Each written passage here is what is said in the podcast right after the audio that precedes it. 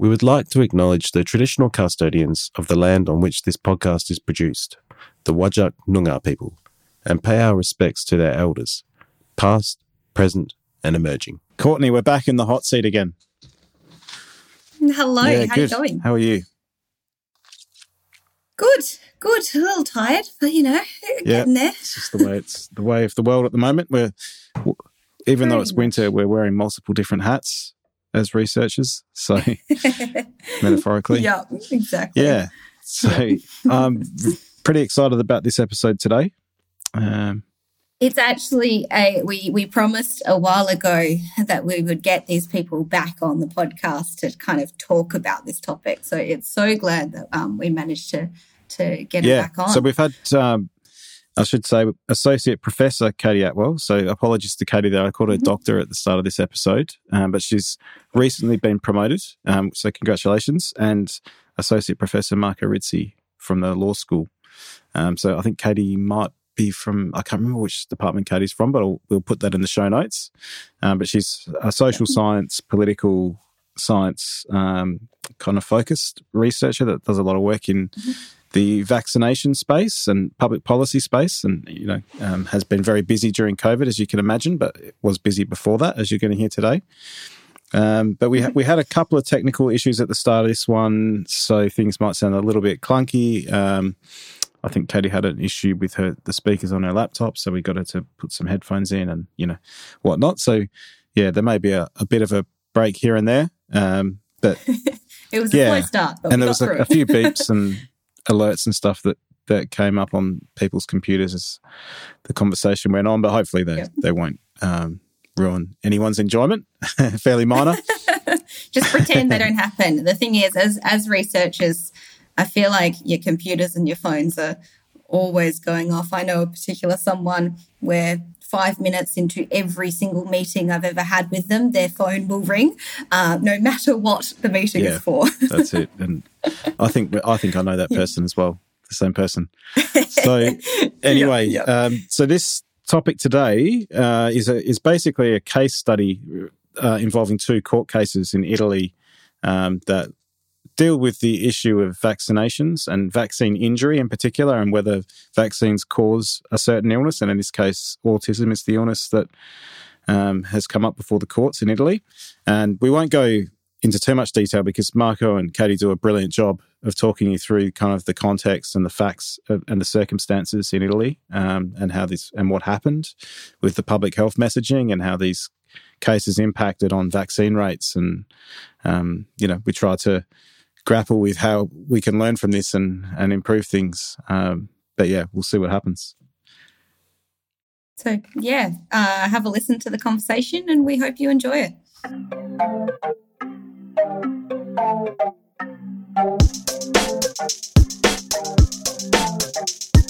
in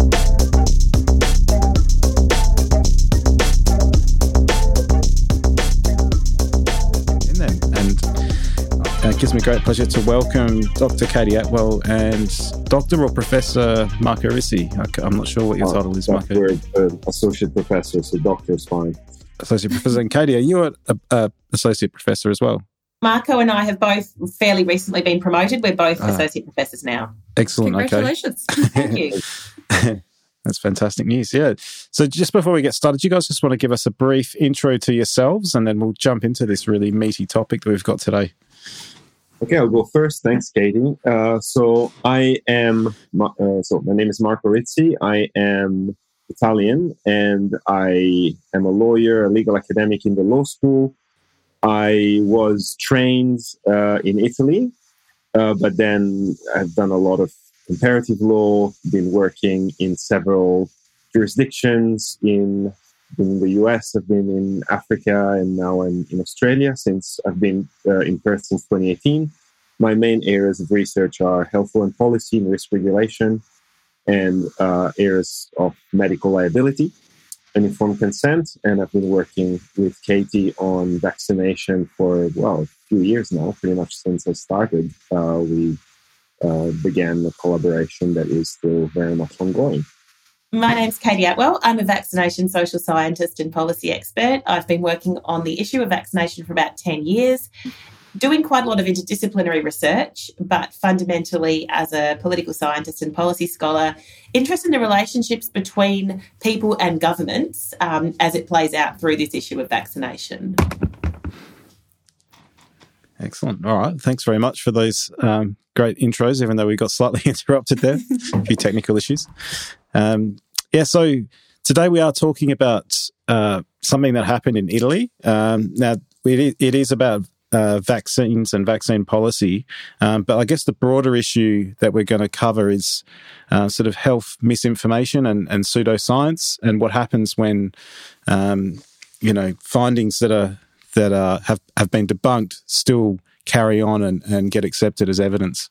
Um, I don't know which of you guys would like to start to kind of introduce the the case that we're going to talk about today and, and you know a few of the facts maybe if you don't mind, Marco, I'll start it because I could. I know you're Italian and know way more, but um, I would love to start by talking about how this came into my life, and um, and then I can talk about how Marco came to be working on it. So.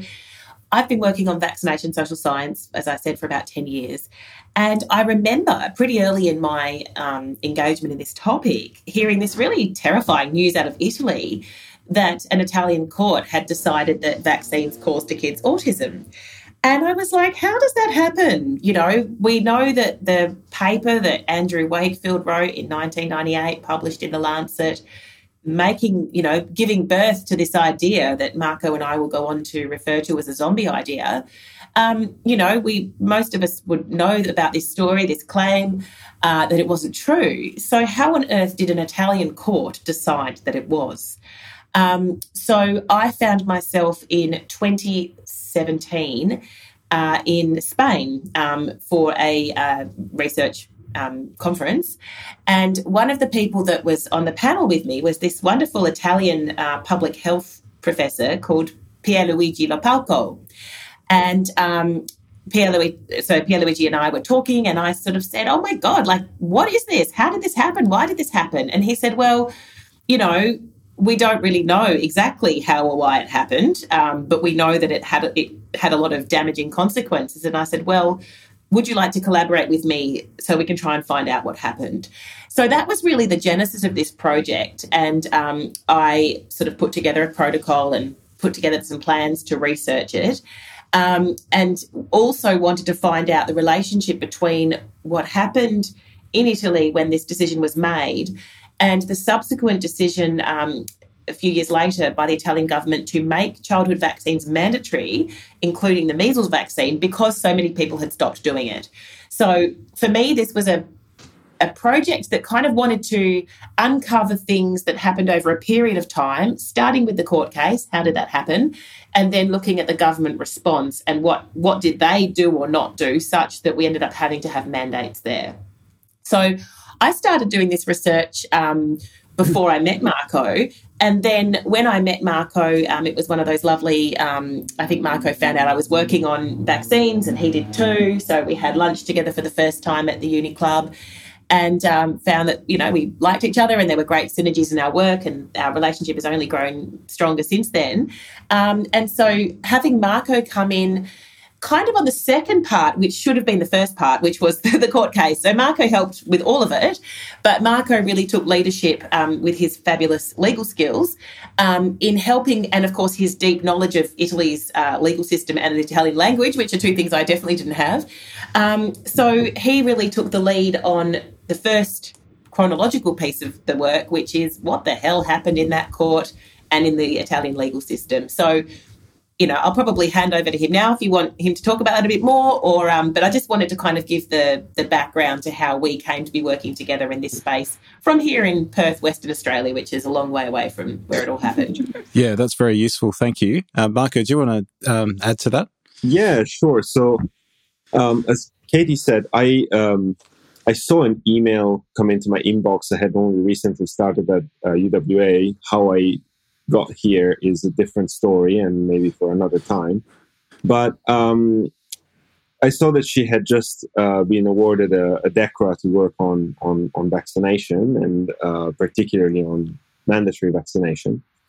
So we just, um, yeah, we had we had lunch. We we started talking, and she uh, mentioned that she was looking into these cases. Now, I had been working uh, separately on uh, issues of causation in vaccine injury.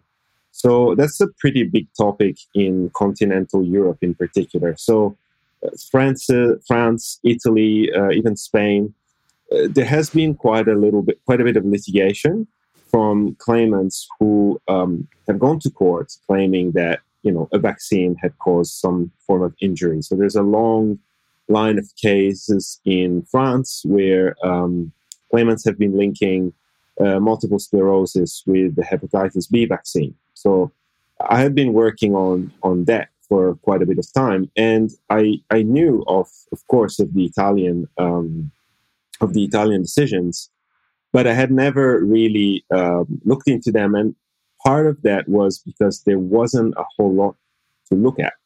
Uh, we knew that this had happened. We knew that this had happened, and it was um, it was kind of this big um, elephant in the room that no one really uh, dared poking. And as we were talking, uh, we sort of came up with a, a series of ideas on how to investigate this properly. And we decided that the best way to look at this was to kind of break down the problem into a series of um, you know items to analyze. Now, without getting into you know too much into our methodology and how we, we came to it, but basically what we did was we looked at three different things.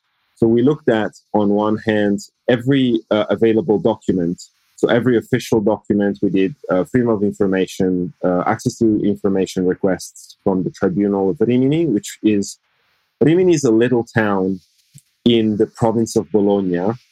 Uh, in so it's it's a region in central Italy, uh, which is known for a very activist uh, anti-vax or no-vax, as we call them in Italy. Um, there's a very militant group there, and so it was really no, it didn't seem, um, it didn't, it seemed like a bit of a coincidence that the case would happen there. Uh, and as a matter of fact, it wasn't a coincidence, as we then found out. But what we did was we sought to get every public uh, document that we could, so uh, court transcripts, pleadings from the parties, uh, everything, and we analyzed those. And in addition, what we did was a sweeping uh, media review. So we looked at how the cases had been reported. And I should add that so there was this case in 2012, which is the one that prompted our investigation, but there was a second one in 2014, which was in Milan. And that was interesting because there wasn't even the measles vaccine, which is the one that Andrew Wakefield fraudulently linked to um, uh, the insurgence of autism in children that was the hexavalent vaccine, and there's never been any kind of suggestion that there is any link between that vaccine and autism. So anyway, we looked at these two cases and we looked at their appeals. Both cases were overturned on appeal eventually. And what we did is so look at every uh, available documents, official documents, uh, court transcripts, etc., uh, pleadings, uh, expert testimonies.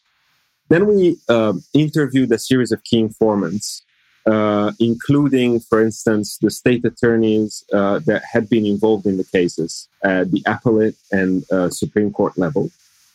We then talked to expert witnesses from the Ministry of Health, individuals with like an in-depth knowledge of, you know, the system, and and finally we had this media review. We looked at how these two cases were reported in in the media, and I think what we came up with was really a um, an analysis not just of the legal domain or of the external like political factors but a real comprehensive look at this at this case. And i think what was interesting and we can you know we can talk about that maybe a bit more is the fact that really what emerged is how uh, these zombie ideas as we call them so an idea that is dead uh, if you look at scientific evidence but that keeps coming back like a zombie because it is politically expedient or it serves some kind of uh, agenda.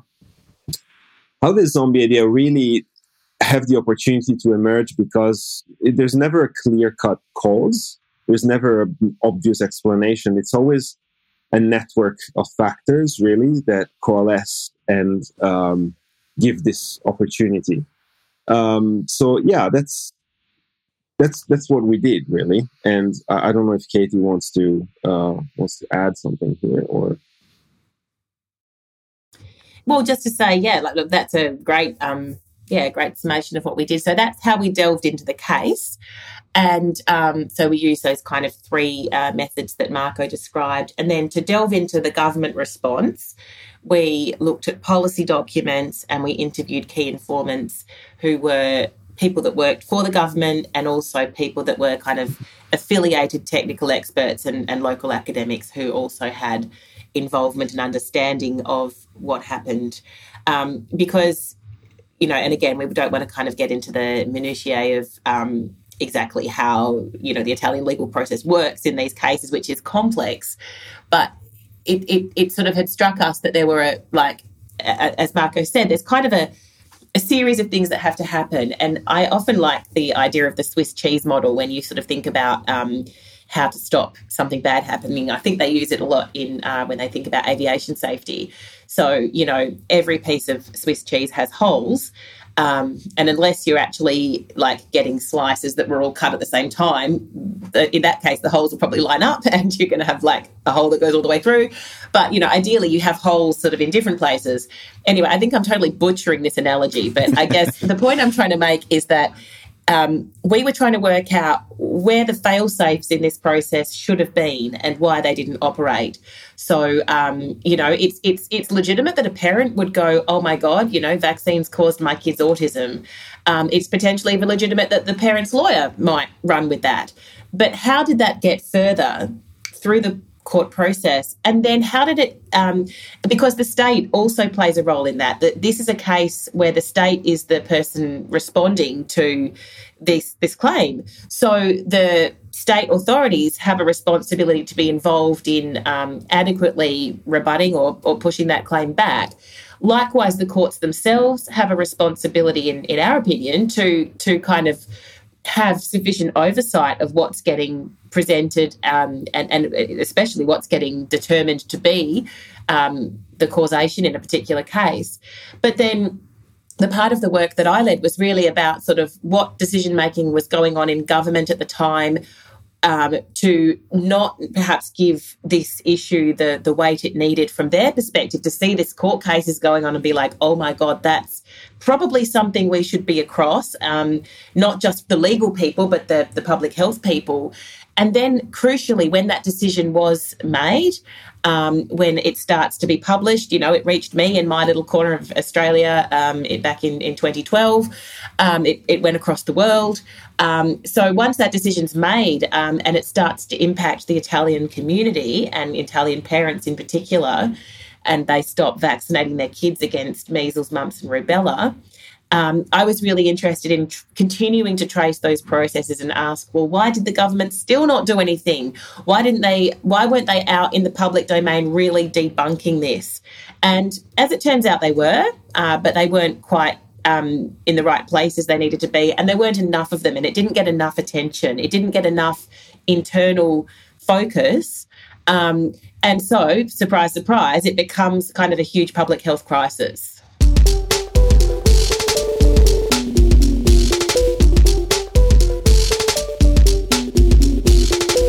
Okay, so if we let's uh, that's that's a really good summary, I think, of all the work that you guys are doing. But I think we need to uh, really understand the context of what Italy was like at the time when this situation was happening. So um, I've read some of the articles, and I think what was happening was that um, vaccination rates were overall declining in Italy, but also there was um, a number of like it was quite common to have injuries related to vaccines go to courts and things like that. Is that right?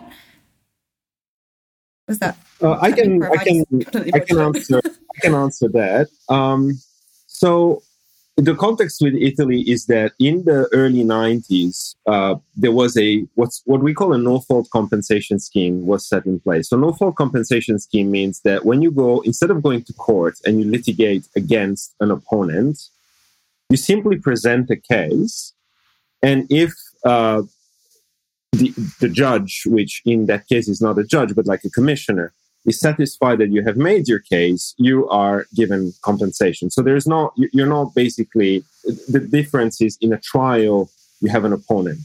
There's an adversarial system where you present your evidence, they present their evidence, and the judge makes a decision. In a no fault compensation scheme, you don't have to, you don't have to prove that anyone was at fault. All you have to show is that you suffered some form of injury. And if you can persuade the commissioner who makes the decision that your injury derives from the source that you present, so in this case, the vaccine, you get a form of compensation. Now, there was at the time in the in in the 90s and early 2000s, um, what our informants um, told us was that uh, these commissions were uh, operating in what they called a sort of welfarist uh, system. So they had basically interpreted the compensation that you can get for the purpose of, you know, recuperating some costs when you when you when you have like a particular illness or an injury. They were treating that as a form of a social benefit, a form of welfare. And so looking at a disadvantaged family that, you know, was objectively speaking, uh, dealing with a complex health issue. So the, in, for example, the autism of a child, uh, these commissions were increasingly using their very limited power, which was granting compensation, as a form of additional welfare. Okay, so this welfareism, uh, which you know is it, it, comes from a it comes from a good a place of beneficence in a way. You know, it comes from a place of uh, meaning well and trying to help uh, families that were indeed struggling. But what the effect it had is it ended up sort of normalizing normalizing claims that were not necessarily or often not based on sound scientific evidence and just as a and the commissions were turned into a sort of notary that would just like put a stamp and say okay next one now what happened in the rimini case if i can start talking about that now in a bit more what happened there was that the the, the commissioner uh, refused to grant compensation so this was appealed. Now, I'm not going to get into all the technicalities, but basically, when you appeal, then it goes to a court. So when the case goes to a court, you're the plaintiff. So in this case, it was the family of a child that was uh, had developed autism, and they their opponent was the state attorney's office, who was representing the Ministry of Health. Okay, so in that context, then what happened was that you present your evidence. And when there's technical evidence that is presented to a court in the continental European systems, it's not like in, in, in, in Australia or in most common law systems. In the continental systems, the judge has their own, they have their own expert. So the court appoints their own expert, which is someone essentially that the judge trusts to give them advice on how to navigate technical evidence. So what happened in that case was that the plaintiff presented their evidence, which was rife with references to Wakefield and the paper of 1998. Uh, no mention of the retraction, of course, but this is, was happening in 2012. The paper had been retracted two years earlier. And we have technical evidence brought by the plaintiff that is essentially relying on that claim. Okay, so that the autism is linked to the vaccine, particularly the MMR vaccine. On the other side, the state attorney, and here is where you know all these various bits start coming together. They they didn't actually go to the hearing, and they didn't present an they didn't present a defense. They didn't challenge the substance of what the plaintiff was saying. What they did, what they said was they, they presented a technical defense. So basically they said, look, the Ministry of Health is not the right defendant. You should sue some regional authority, which was a very weak one. And it was based on the fact that the no fault compensation scheme that was at the basis of all this, it's not just for vaccines. There's a number of other medical conditions that you can use that, that, that compensation schemes for. And in other areas, that type of defense had worked. So what the state attorney office did was path dependency. Well, this has worked in other areas. We're going to use it again here and forget about it. That's one element. So they did essentially not challenge the substance. And once that defense was um, overturned by the judge, there was no one there to actually challenge the evidence. So all we were left with here were, on one hand, the evidence of the plaintiff, no evidence from the defendant, and the judge who appoints their own expert witness. Second problem is that, again, the way in which courts appoint expert witnesses is not on the basis of objective criteria. But every judge can appoint whoever they trust. So it's, a, it's called a fiduciary relationship. And the guidelines are extremely broad. So, you know, if we went into looking at civil procedure and all of that, I'm not going to bore you with the technicalities of it, but the point is there are registries of expert witnesses, but all you see in those registries are medical experts. Now, medical is pretty broad. And it turns out that uh, the individual who was appointed in this case was a forensic pathologist. So it wasn't someone who had experience or sectoral expertise in vaccination or immunology, right? Mm. And then other expert witnesses who were very privy to, you know, uh, inside information told us this man, the man that was the expert witness appointed by the court, is a notorious vaccine hesitant advocate, to put it mildly. So, so there, there are several issues. There's one, one aspect is why did the state attorney not take this more seriously? Well, part of it is because they didn't have enough resources. This was a small case in a small regional town. They're completely overworked and so they have to prioritize cases. This was not a top priority. So they knew they thought they had a defense that would work they run with that.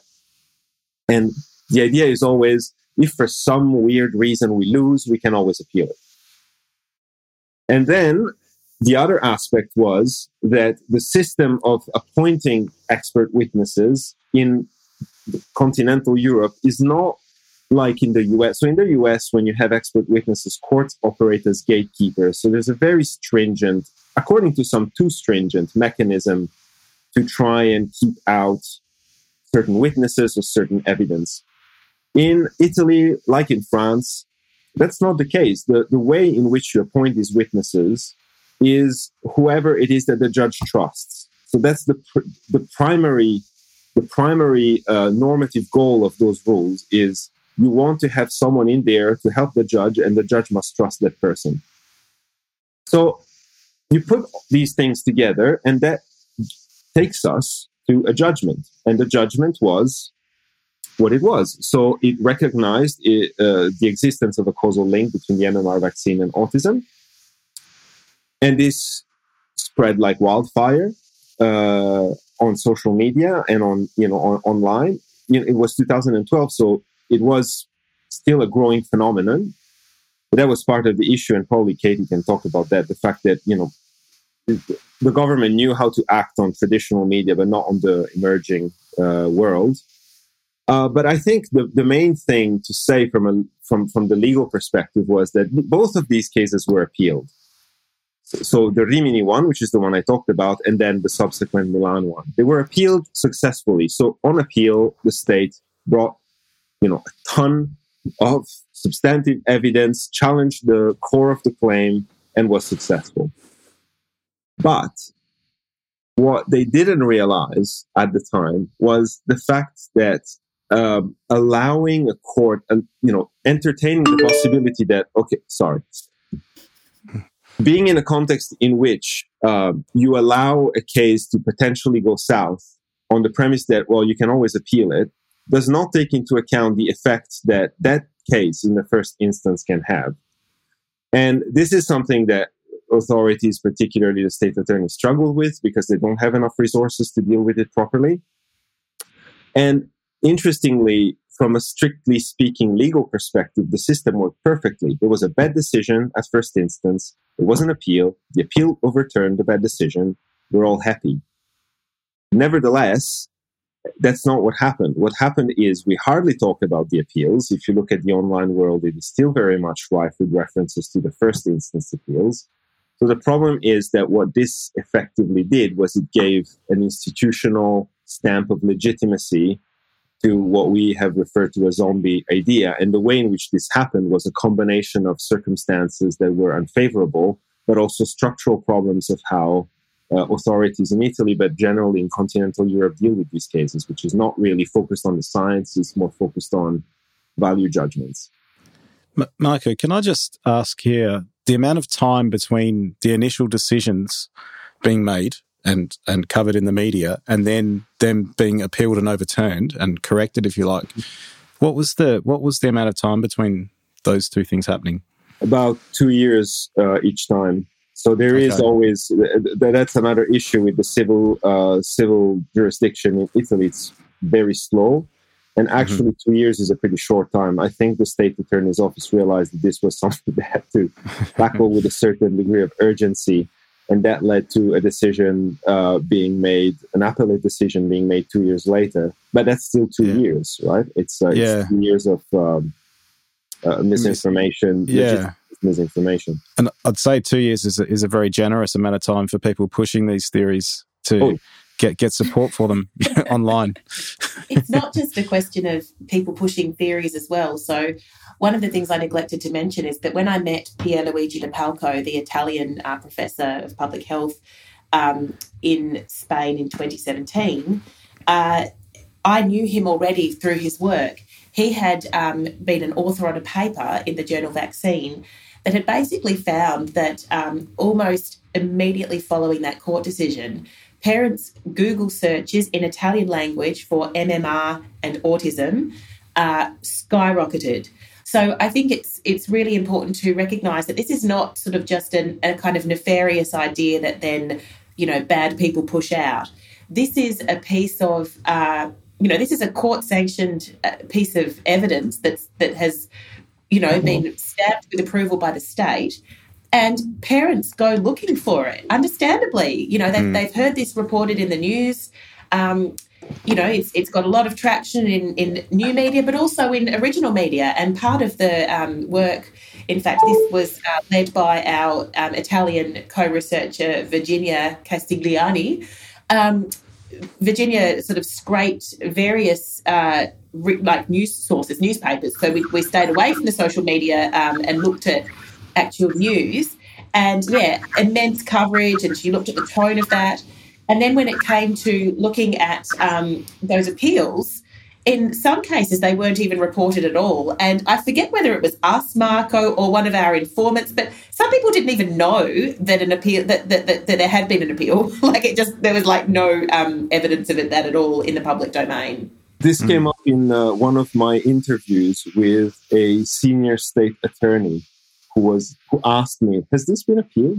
And um, and I, my answer that was, "You should be telling me this because you know you're the person. You know you're you're in the office that is, um, you know, tasked with appealing this sort of things." So yeah, yeah. Amazing. And in fact, that points to um, something important that came out of this as well. Um, when so Marco and I both did some of the interviews, but Marco tended to speak more to the people who were in the legal field, and um, he was able to do them in Italian, which is also really helpful. Um, but you know, one of the things we sort of when you're trying to follow a, a, sort of catastrophic failure like this and make sense of it, you obviously want to learn lessons for the future. So, you know, we we asked in all of the interviews, you know, how could this have been prevented? What could have been done differently? Um, and what we saw was, um, you know, legal and public health experts kind of in their own time, you know, at night in front of the, you know, boxy desktop computer, going online, trying to intervene in public debate, trying to let people know that these cases have been appealed, trying to, you know, having this civic responsibility to correct the record. And again, you know, Marco talked about that siloed legal world where, well, you know, bad decisions get overturned and the system's working. Um, and that siloed world does not do a very good job of looking out and going, well, what are the impact of these things? So part of the recommendations was we actually should have a way of publicising and, you know, promoting when a decision is made in in this case in favour of the state and in favour of the safety of vaccines, which is a hugely important issue and for that to actually get significant traction in the media, for, for there to be a, an a organ or arm of the state that really pushes that message out so mm. that it can be picked up by the people who had previously picked up that message that vaccines cause autism. Yeah. Um, There was one thing, certainly, sorry, uh, there was certainly a major source of frustration for all for our interviewees. I think I just wanted Mhm. to stress that point. They they felt quite powerless in the sense that on one hand, the substantive job had been done, the cases had been appealed, so uh, you know, in a way, uh, true the, the, the scientific truth had been restored, Mm. and yet uh, their inability to have an impact on public discourse was something that was really quite uh, frustrating uh, for, for, for many of them. Hi, we hope you're enjoying this episode. If you have a minute and enjoy the conversations we bring you, it'd be great if you could go to wherever you get your podcasts and give us a quick rating and review. Not only do we love to get your feedback, but it also helps other people to find us. Thank you, and now back to the show. So, do you guys know now whether there's been any improvements in their communication strategies? We, we know it's a frustration, so it's been eight, eight, uh, seven years. So one of the points I'd like to make here is I don't think you know I don't think there's been a review. I mean, Yeah. Mark, one of the one of the reasons this is probably the most fun and interesting project I've ever done. And by the way, I shouldn't say fun because it's like awful and there's awful things. Fascinating, though. Yeah, fascinating. And you know, also just wanting to acknowledge right at the beginning of this, there are parents who are struggling with a diagnosis for their kid who they're wrong about the cause, but you know, they're grappling with The problem something is real. yeah, but you know, um, one of the things that was it made it so fascinating was that we, it really felt like we were breaking ground, like we were discovering things that nobody else knew. Other people knew little bits and pieces. Our obviously we put all of this together from documents and from speaking to people. Um, and from you know Marco's close engagement with the, with the legal cases themselves, but we were the first people to actually bring all of this together. And you know it, it kind of it just occurs to me speaking to you guys now that you know in other places there might be a review. I reckon in australia there might be a review of like how did this happen? You know effectively marco and i have done that review. Um, and you know it's only very re- our findings have only very recently been published. And of course they're kind of locked in. We, we've actually paid to have them open access which is really important. We're in the post process of drafting a much more um, reader friendly for a mass audience um, account of basically both both articles one about the court case one about the government response. But you know yeah i feel like even our knowledge is still kind of locked away to an extent. And so i think you know the, the, the little pieces of the puzzle the, the the cogs in the machine that that that were all part of this are probably just still head down bum up just doing their jobs the best they can. And of course italy's had a dreadful time with COVID 19. Um, so, yeah, I, I don't imagine much navel gazing is actually going on about this. And if I can add, um, one of the problems, as we uncovered in the in the paper that Katie led, one of the problems was that Italy in 2012 was coming out of an awful, well, was still in the midst of an awful time. So, with the great financial crisis, Europe kind of went hardcore down the path of austerity. And particular southern uh, economies like Italy, uh, Greece, Spain, Portugal uh, were really were hit very hard. And one of the portfolios that was hit very hard in, in Italy was uh, health. Uh, was health, and when you have to cut communications, outreach campaigns, things like that, it, it tend to be the first thing to go because you all you all your energies are focused on trying to keep you know keep the shit going. Mhm. And um, in the meantime, so what's happened since then in terms of um, you know have they learned any lesson? Uh, I think I agree with Katie that there hasn't been an, a proper review. These cases are still kind of sometimes someone talks about it uh, and with you know a mix of horror and and and point the finger to like something very bad that happened, but there hasn't been any systematic review. I think certainly governments, not just in Italy but everywhere, have learned to deal with the online world more. So in that sense, I don't I wouldn't say it's a specific learning, but it is more generally like things have evolved in a way that is probably a bit more attuned to the to, to today's world, although probably there are new new problems now, right? Like maybe maybe now there's weird stuff on TikTok, and who knows how TikTok works, etc. but the problem, which I think remains structural, is that we haven't, as a country, so Italy hasn't had uh, a lot of um, hasn't had much of a break. So went straight from the financial crisis, and as soon as while things were starting to get back on track, when COVID hit, and now we have the war in Ukraine, and the war in Ukraine has massive impact for most economies because of the price of energy, etc. And all of this is to say that things like strategic long-term impact of communication, uh, for public health purposes does not tend to be the priority of governments that have to deal with a crisis, one crisis after the next. So I'm not super optimistic about your question. Uh, mm-hmm. I think some improvements have happened as a product of time, you know, evolve, you know, evolving times. But I don't, I don't believe that there has been any specific finding. Plus, we haven't had yet a chance to really publicize our uh, our research uh, with uh, the key stakeholders, which is one of the things we definitely should do. Mm. Yeah, there's there's a lot of arms to this that I find fascinating. Um, particularly, I've also originally got a background in law as well, Marco. And one one thing that jumped off the page at me reading your article um, was that there was in the Milan case there was an autism specialist who asserted the principle of exclusion of alternative causes in saying, well there's no alternative causes, so this hexavalent vaccine must be the cause, which sounds kind of something you get in theology, you know, when someone's trying to ex- explain what a miracle, what's caused a miracle, or something like that. Which I, yeah, I, obviously that that raises um, cons- uh, concerns about the the way that these experts are appointed to the courts, and we have a very different system in Australia where you need to be you need to be well qualified to be called as an independent expert in in court, and for your evidence to be given.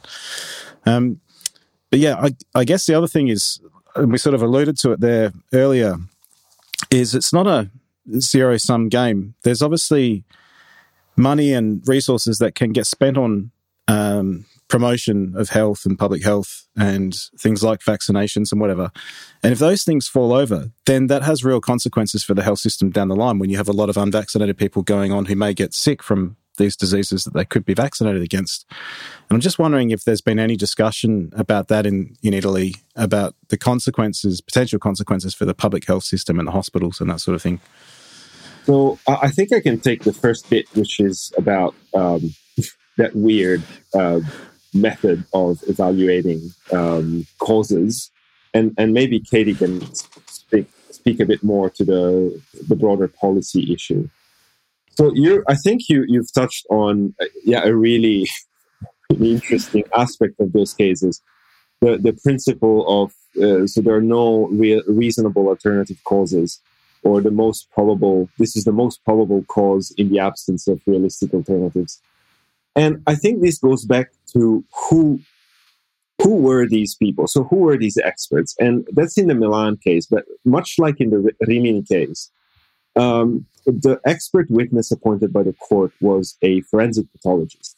And it transpires that in forensic pathology, that is actually, at least in the way in which it is practiced in, in, in, in, in, the, in, that, in that context, it is not an unreasonable method in the sense that if you have to figure out why did the person that the, the body that I'm doing an autopsy on, so I'm, I'm, I'm trying to figure out the cause of death, you kind of work your way by exclusions. Now, I'm sure that if there's a forensic pathologist listening to this, they will be horrified by how I'm trained. uh, what I'm trying to say is that it is not an unacceptable way of reasoning about causes in that particular context. But of course, if you translate that to a completely different context, which is in this case what caused the autism, well, that, that, that is potentially very risky because maybe circumstantial maybe the circumstances suggest that you can't quite find out what the exact cause is. And that's because maybe you know there isn't one. There isn't an exogenous cause that just came in and, and caused this thing to happen. Uh, but if this is how you're used to operate then then it, it is rather it is understandable that this type of reason which is not to excuse it but it's kind of a way to understand how it may have worked its way into the into the testimony and then into the judgment. And that really goes back to the method of appointment of uh, expert witnesses in Italy. And again, I think the best comparator here is the United States, which is kind of the opposite end of the spectrum. So in the United States, court have this really stringent mechanism of gatekeeping to get to allow evidence and witness expert witnesses into the courtroom. Whereas we have this way more um, kind of it's more of a personal personality issue. Sorry, a personality issue in which uh, it is important for the judge to trust the expert because eventually it is for the judge to come to the judicial truth of the case. So you have these two mechanisms of truth production which do not overlap at all, and that can give rise to you know very surprising uh, turns of events like the one in the in the Milan case. As to what are the implications for, you know, more, more generally, the one thing I can say is that we found that uh, the number of claims for autism increased quite significantly. So families started relying on this after it happened. So as you say, it's not a zero sum game, but I think eventually uh, what the consequences were, I think Katie's best place to, to talk about that.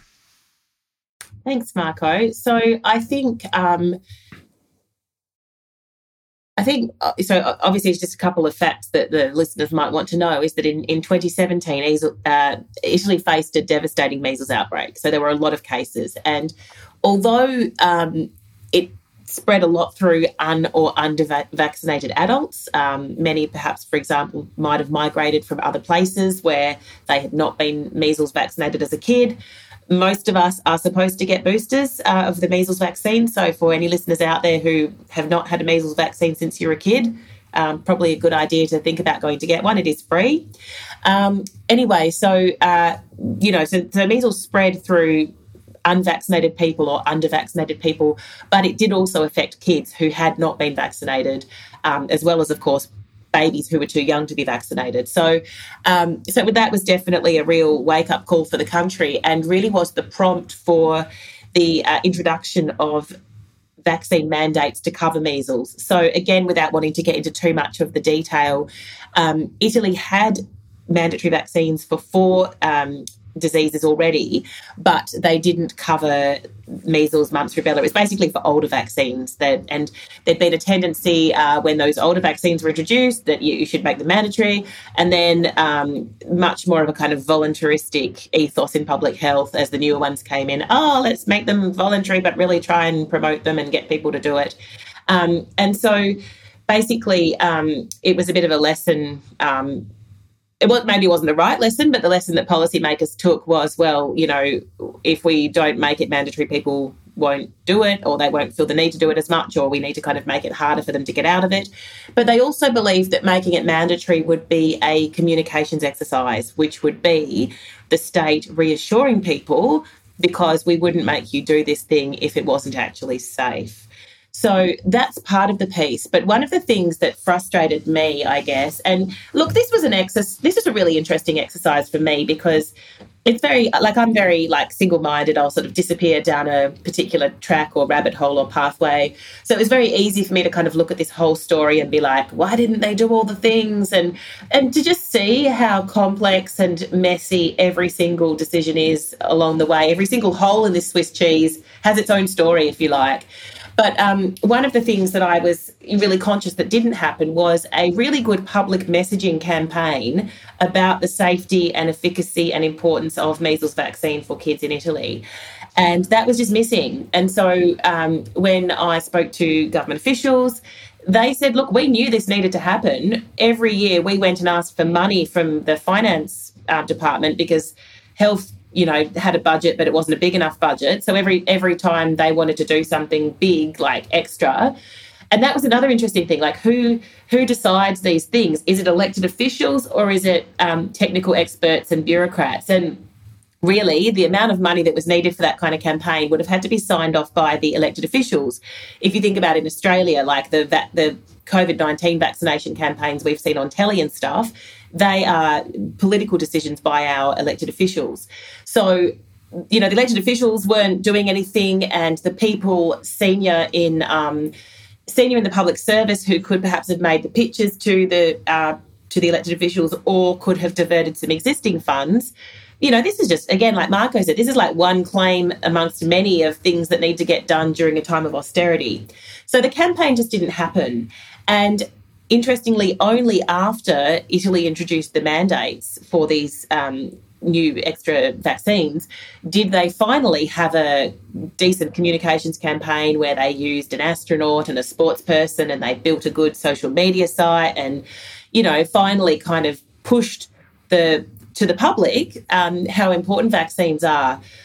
So yeah, it was. But I found in my comparative work on other places, including France and Australia, um, that have also recently made childhood vaccination more mandatory, more consequences if you don't do it. Um, often, unfortunately, that is the case. You do the mandate, then you do the communications piece, and I really wish it was the other way around. And that, that happened with COVID here in WA. They mandated it for a, a range of sectors, like workers in a range of sectors, and then they said, "Oh, you know." They, then they thought, "Oh, we better try and convince people that it's a good idea." Afterwards, you know, just uh, one thing that Katie was saying um, uh, that, that, that, I think made, made me think is another aspect that it was specific to Italy at the time is that after 2013, uh, a, there's been a lot of discontent uh, with politics. And this has been embodied by a particular party for uh, quite a bit, for about a decade in Italy. And this party uh, was like a post ideological, uh, anti establishment, anti pretty much everything. And they got a significant amount of votes in the 2013 election and then in the 2018 elections, even more. And the fact is that a lot of uh, anti scientific conspiracy and including anti vax sentiment was found representation in a number of elected MPs to the point where vaccination had become a controversial subject in public uh, opinion. There was this thing that then, you know, it, it's a widespread problem, not just Italy, but like you would have experts from all sides, quote unquote. So you need to, uh, you know, freedom of expression requires us to listen to every side of the story. And so you would have, you know, esteemed virologists uh, debating with um, I don't know, mom one two six XX who is uh, you know telling you that if you eat um, you know garlic and other such things, your immune system will be fine. And the problem then was not just uh, therefore that um, because as Katie said, this is these are decisions. Are we going to invest on a campaign? Are we going to put the government's stamp on a campaign? Uh, the, these were decisions that, especially when you're dealing with uh, severe financial constraints, anything that is not politically expedient or that might cause, uh, you know, some political backlash is something that you're just going to stay away from. And and that is, I think, part of the explanation why we haven't had any of that until after the mandatory vaccination was in place. Because at that point, the government was like, okay, here we have a problem. We have 5,000 cases in a year of measles. We can't deal with that. And the interesting thing now is that after COVID, vaccination is certainly a lot less controversial, uh, which, you know, if there's, I'm not going to say that there's any good side of the pandemic, but uh, in terms of public debate, one thing that we ha- has noticeably been diminishing is um, the amount of vaccine hesitancy or, or refusal that is given airspace on television or on public discourse. I mean, it's still there, you know, obviously, uh, but it has less of a bit of a less of a hype uh, around it, at least in Italy. I guess one of the things with that is like, you're right that we shouldn't say anything good comes out of a pandemic, but sometimes there are. Um, it's one of those things where people can look at the the risks and benefits. So, eh, getting a vaccine when there's only one or two people that get the disease, they think it's worse off getting the vaccine. Um, but suddenly, when everyone around you is sick and this is your only form of protection, um, the the benefits outweigh the risks, and I can see why he- hesitancy for vaccines would go down, um, particularly in Italy, who were hit quite hard with COVID. Mm. Yeah, and with the boosters, like here, like everywhere, there's a bit. It's kind of dragging because convincing people to get you know one shot after another after another is is is, is difficult. But certainly for the first and the second dose, uh, the, the the the rates were incredibly high. Mm. And, and, yeah. Okay. So, so it sounds like the sort of take home messages here are, are a lot around communication and prevention as opposed to trying to fix things after they've gone wrong. Um, obviously, that's a luxury, you know, in many cases. Usually we are reacting to things that have happened. Um, but yeah, did you guys have any sort of final take home points, take home messages about what we've learned about this case and how we could prevent this happening in Italy again and, and elsewhere? Um, I guess just super quick. I mean, yeah, the Department of um, the Ministry of Health that was tasked with this is called prevention. Um, and as Marco said, it's um, particularly prevention that is the first thing to get cut in times of austerity, but it is a false economic calculation. You know, mm. you you you elect not to prevent at your peril.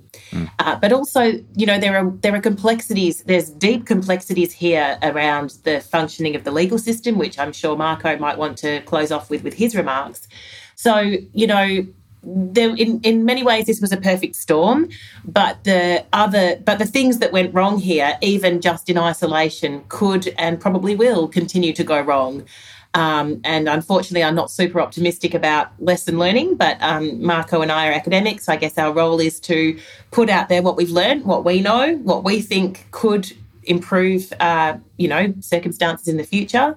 But it's going to take a way bigger machine than us to implement those.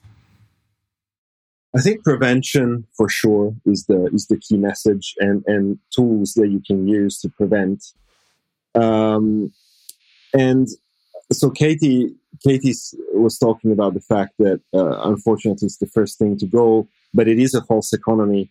I would argue that austerity in general is premised on a false economy because it end, always ends up uh, cutting services that uh, you end up having to pay more at the other end to, to redress what uh, what isn't uh, what isn't being done uh, initially. But other than that, I think there are also specific problems. And one, to me, from a from a legal perspective, and as a legal academic who is interested in the relationship between the health and the scientific world and the legal world, there is an obvious issue of how scientific methods and the scientific scientific truths and the scientific method is becomes embedded into the legal system and uh, there's always going to be a little bit of friction between the two, right? Because the reality of uh, cases is that you have, they're very black and white. So, you know, one case can go one side, one way or another. And uh, you don't have other options. So when there's a claim, it, it's either successful or unsuccessful. Science, of course, has the benefit of a lot more nuance in the sense that it doesn't have to answer uh, you know, eh, you may ask a question to start with, and then the answer is completely different. But that is in and of itself mm. interesting because it leads to other questions, etc., etc. So there is a problem that is unavoidable. However, there is a structural issue with where do you strike the balance between uh, adherence to a scientific method and adherence to a more kind of normative or value based type of uh, decision making. And the argument that we that we make in in in our research is that when there you know you are in a field that has established scientific evidence well courts perhaps should should adopt more of a gatekeeping function and less of a sort of normative decision making. Because the risk is uh, to really give the stamp of legitimacy to these zombie ideas that then you know, they take up a life the, of their own. They may be dead in the scientific world, but this is what happened here. The Wakefield thesis, thesis was dead in the scientific world, but this gave it kind of a new life, uh, a new social life, which was a lot more dangerous actually than its scientific, mm. than its previous scientific life. And so that's, I think, one of the big learnings uh, that is more specific to how the legal system works. There is a balance that we need to strike between science and law, and that's always going to be controversial, and there's always going to be frictions. But uh, probably at the moment, the parameters are a bit too far in the direction of uh, you know leaving it to normative and value judgments um, of the individual judge, particularly in continental Europe. So yeah, that was probably the main learning from a legal perspective. Mm. And I guess from a from a broader perspective, uh, as researchers, uh, we also need to help with the translation when ideas like that are dead so that information can be spread out. I don't think it should just rely on governments and, and you know their funding but as researchers and academics if we believe something's dead then we should really promote that as well no matter how many times we have to oh, 100% which is why i think uh, you know our focus is and and I think that's increasingly a, a responsibility of researchers, particularly of researchers who operate in socially sensitive areas. And there's no doubt that vaccination policy is a socially sensitive one. Uh, the goal is I, it shouldn't just be to produce you know rigorous research, but it also has to be disseminated through you know channels that are more and more diverse it's more work for sure, and the work is more is more challenging because it's not necessarily something we're trained. We're not, you know, we're trained. We do our PhDs, and we're, we're trained to, you know, do research in certain ways, and we do it really well. But then, um, you know, communicating that those results in a way that is effective and that can affect change, that is uh, it's not as obvious, but it is certainly an integral part of the job because, as you say, we can't just rely on public officials who have who are more and more stretched and have to deal with more and more complex issues. And uh, so, yeah, I, I, totally, I totally agree with that. And this is actually uh, one of the main focuses at the moment. Yeah. I think funding bodies that fund research are starting to recognize that as well because the metrics they're using to to evaluate who who should receive funding are changing, and you know stuff like social media and and um, you know television interviews and radio interviews are now being considered given more weight when mm. people make applications, and I think that's just a nod to that that the, these findings need to be made more accessible to people, to the everyday person. So, yeah. So K- Katie had to um, dash off there. I know she's very busy, and I'm sure she had another meeting to go to. Um, but yeah, Marco, it's been really great um, chatting to you, and we really appreciate your time today and your expertise, and, and for going through this case so so forensically for us. It's, it was great. Thanks for having us. Um, it's a great podcast, so thank you. And oh, thanks. thanks very much.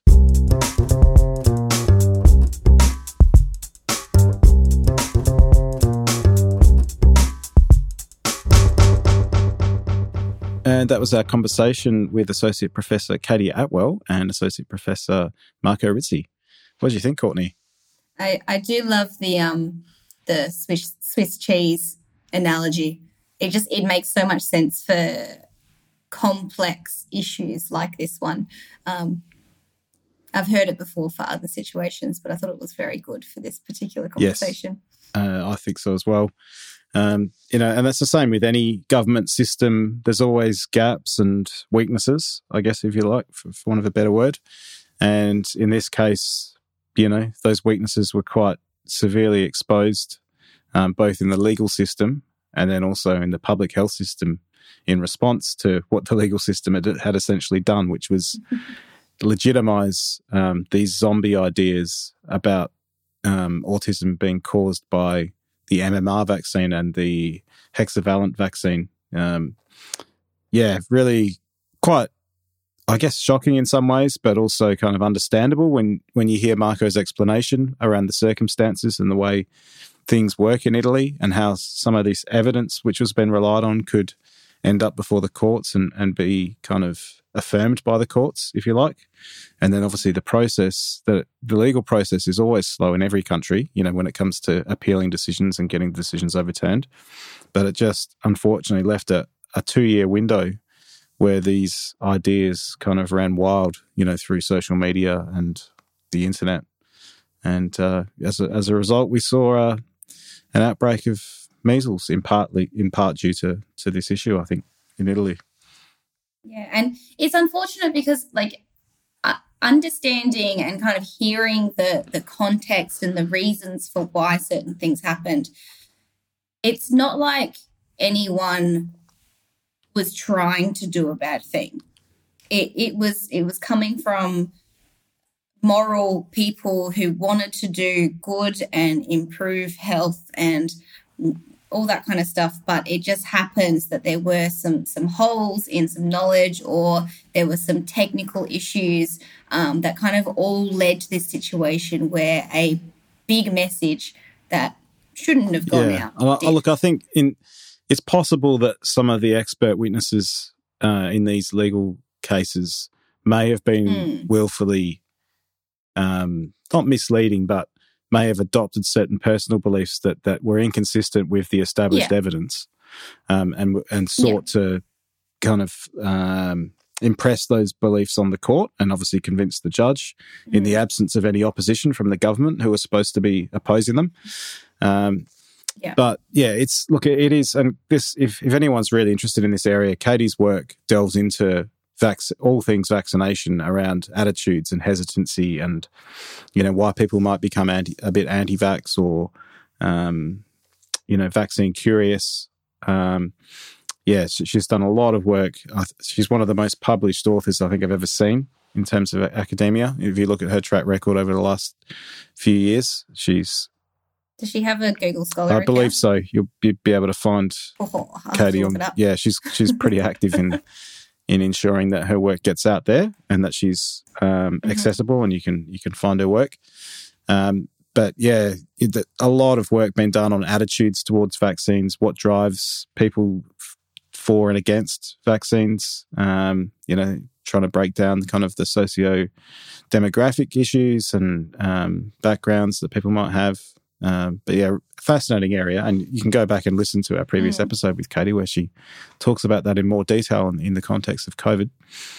Um, but yeah, it's just uh, yeah a fascinating conversation, and obviously having a bit of a law background myself, I, I, I found that the legal decisions baffling but interesting, um, and then obviously you know having a, a current focus on public health. Um, you know the public health impacts of this, uh, I think, are a, a fascinating case study, uh, and Mhm. hopefully things don't sort of spiral out of control, and you know they can get on top of it. You know, going forward, and maybe learn from this this experience.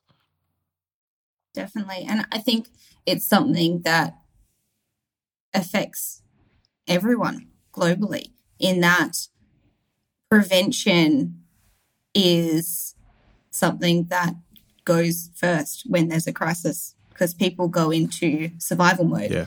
and they just want to get through it, get done, and then deal with the consequences later. But the reality is, and it's, you know, this is an example of where it does go wrong, but when it goes right, it's so much better for Yeah. everyone. That's true. And, and as Marco said there, mm. the experience with COVID and vaccinations for COVID has been mm. complete, completely different because I think a lot of people in Italy, in particular, which is one of the first public health systems to kind of fall over during COVID in, in Europe, Yeah.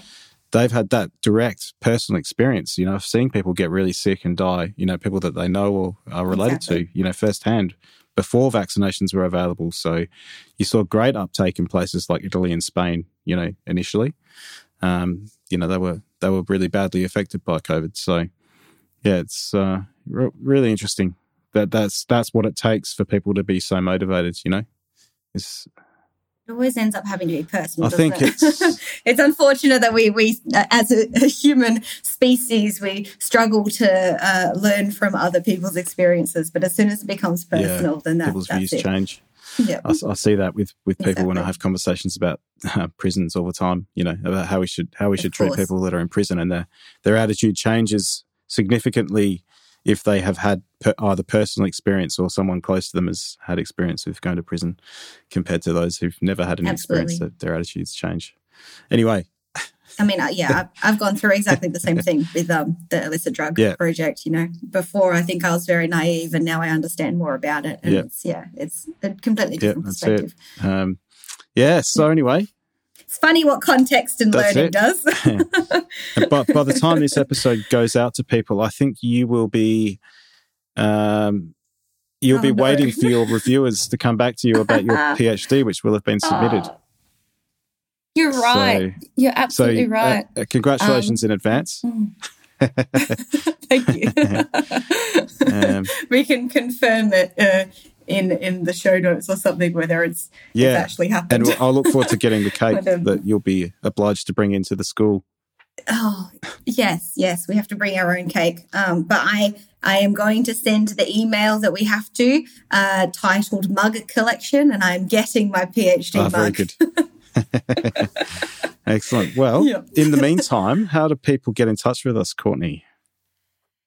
You can tweet us at health means what, or you can email us meaningofhealth at outlook.com. We would love to hear from you, uh, whether it's, you know, to say congratulations to me for submitting my PhD, or if you want to talk about uh, the, the podcast today or any other podcast, if you have people you'd like to see on uh, this podcast to have a conversation with us, we would love to just chat And with you can also join uh, and hear you can also thoughts. join the current stampede towards our page on Facebook as well.